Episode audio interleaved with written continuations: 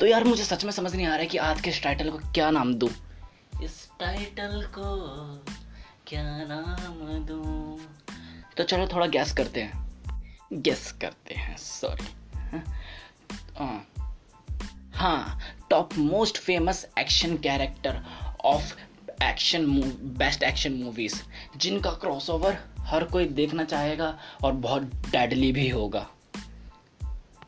तो मैं उन कैरेक्टर्स के बारे में बताऊँगा और उन कैरेक्टर्स की मूवीज़ के बारे में बताऊँगा। मतलब बेसिकली इन कैरेक्टर्स का और मतलब बेसिक प्लॉट क्या है और इन कैरेक्टर्स की कितनी मूवी हैं और कौन कौन सी मूवी हैं।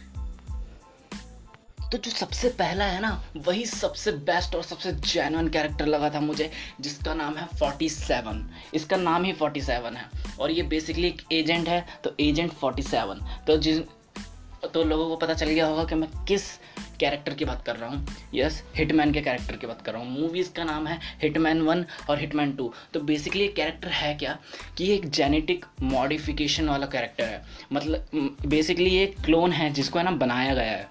मतलब इसको जेनेटिकली बनाया गया है। सिर्फ़ किलिंग मशीन की तरह। इसको हर चीज़ आती है।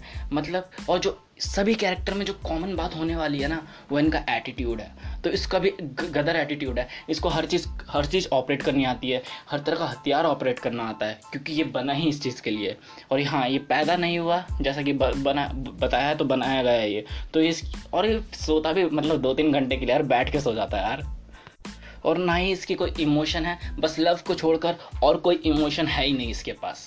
इसलिए मेरे को कैरेक्टर सबसे जहर लगता है। और इसकी पहली मूवी थी दी हिटमैन और दूसरी मूवी थी एजेंट फोर्टी सेवन और दोनों मूवी मुझे अच्छी लगी थी। बट हाँ जैसा कि आपको पता है गेम के ऊपर जो मूवीज़ होती हैं, उनको देखने का मज़ा तो अलग होता है, पर वो ज़्यादा चल नहीं पाती हैं। तो ये मूवी ज़्यादा चल नहीं पाई बट इसके कैरेक्टर ने बहुत अच्छा स्टेबलाइजेशन करा था अपना।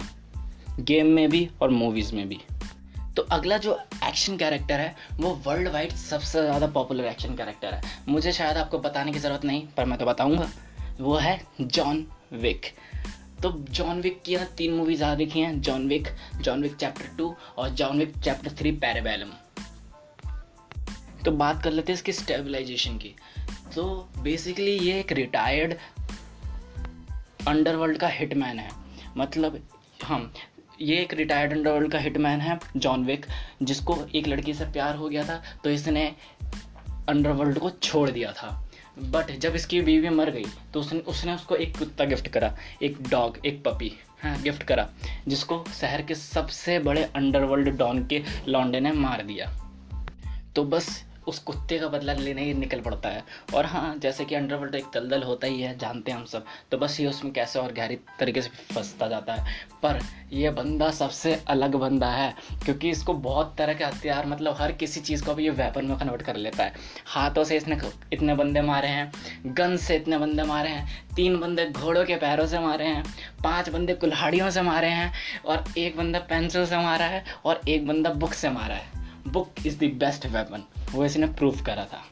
एटीट्यूड एटीट्यूड का तो क्या कहना, बंदा मर्डर के लिए सूट सिलवाता है। तो बहुत जहर है। और जॉन विक का जिसने रोल किया था, वो क्यानो रिवीज हैं। इनकी कुछ मूवीज़ और भी पॉपुलर जैसे मैट्रिक्स वन टू थ्री और इससे ज़्यादा जानने की कुछ ज़रूरत है नहीं। तो अगला जो कैरेक्टर है, वो है जैक रिचर जैक रिचर तो बेसिकली इसके कैरेक्टर के स्टेबलाइजेशन की बात कर लेते हैं। तो ये एक सी आई ए ऑफिसर है। और जो इस और इसके सेकंड पार्ट में ये एक्स सी आई ए ऑफिसर था। जो कुछ हिडन मिशंस होते हैं, उनको है ना, अंजाम देता है।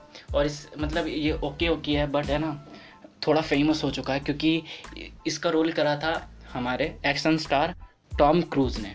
तो इसके दो पिक्चरें बन चुकी हैं, एक जैक रीचर और दूसरी Jack Reacher never go back और जो अगला कैरेक्टर जो मुझे बहुत बहुत ज़्यादा जेनुअन लगता है एंग्री ओल्ड मैन का, वो है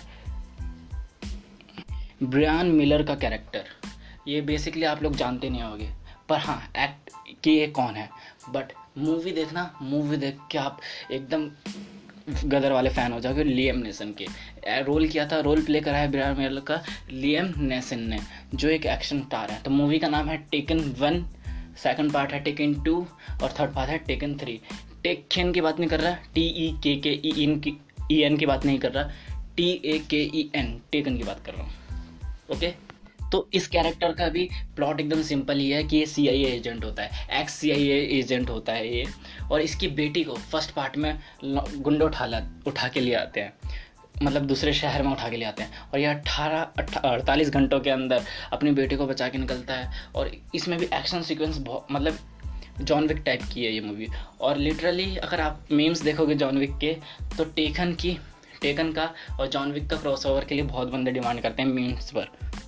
और इसका डायलॉग तो सुना ही होगा if I will find you I will kill you ये भी बहुत पॉपुलर है। हाँ पता है, इतना ज़्यादा मज़ा नहीं आया मेरे में, पर मूवी देखना। बहुत मज़ा आएगा।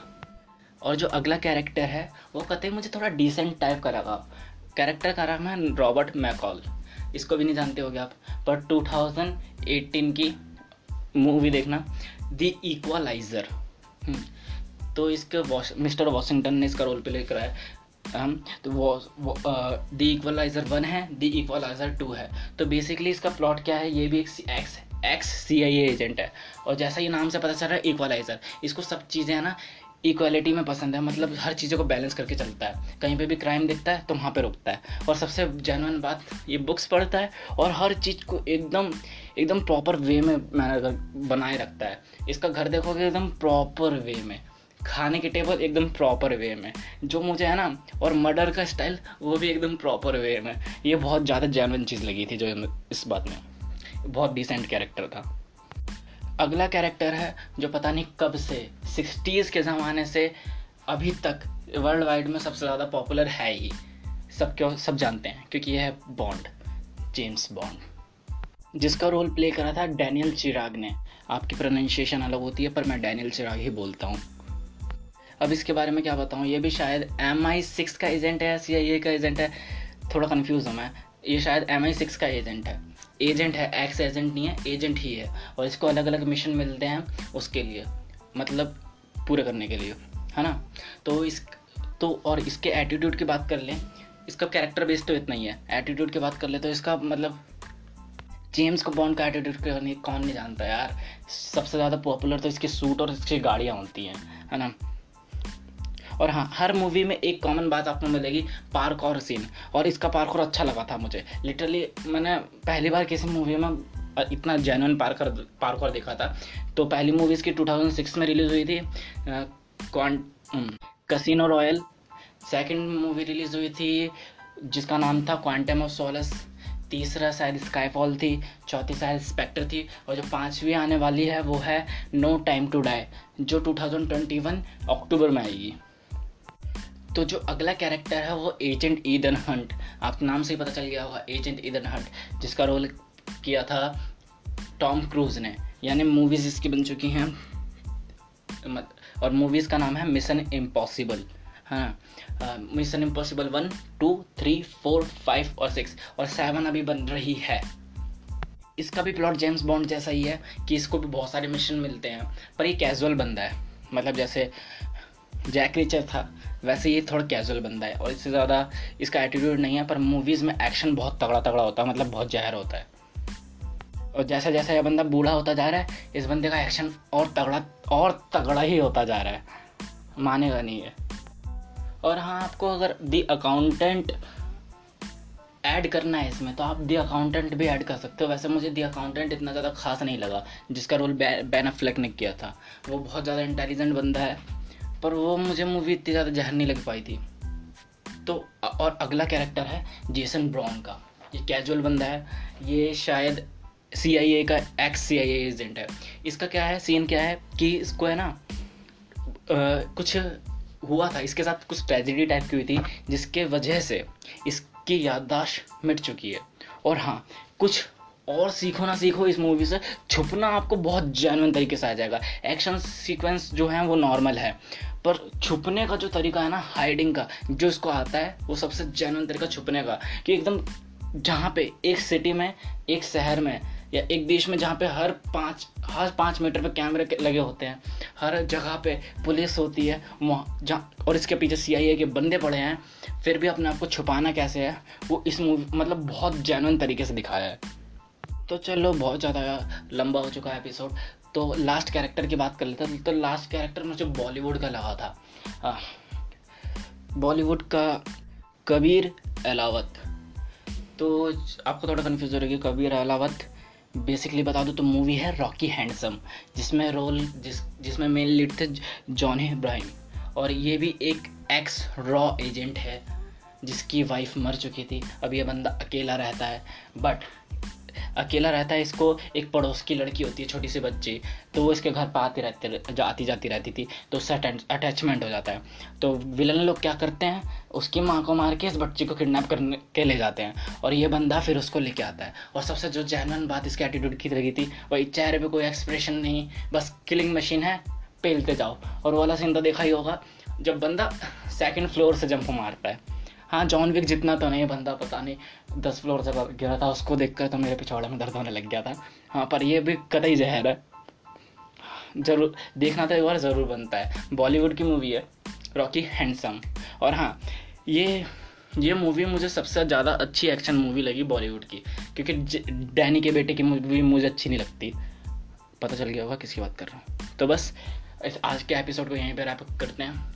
होप आपको पसंद आया होगा। तो जो कर सकते हो, वो करो। प्लीज़ कर दो।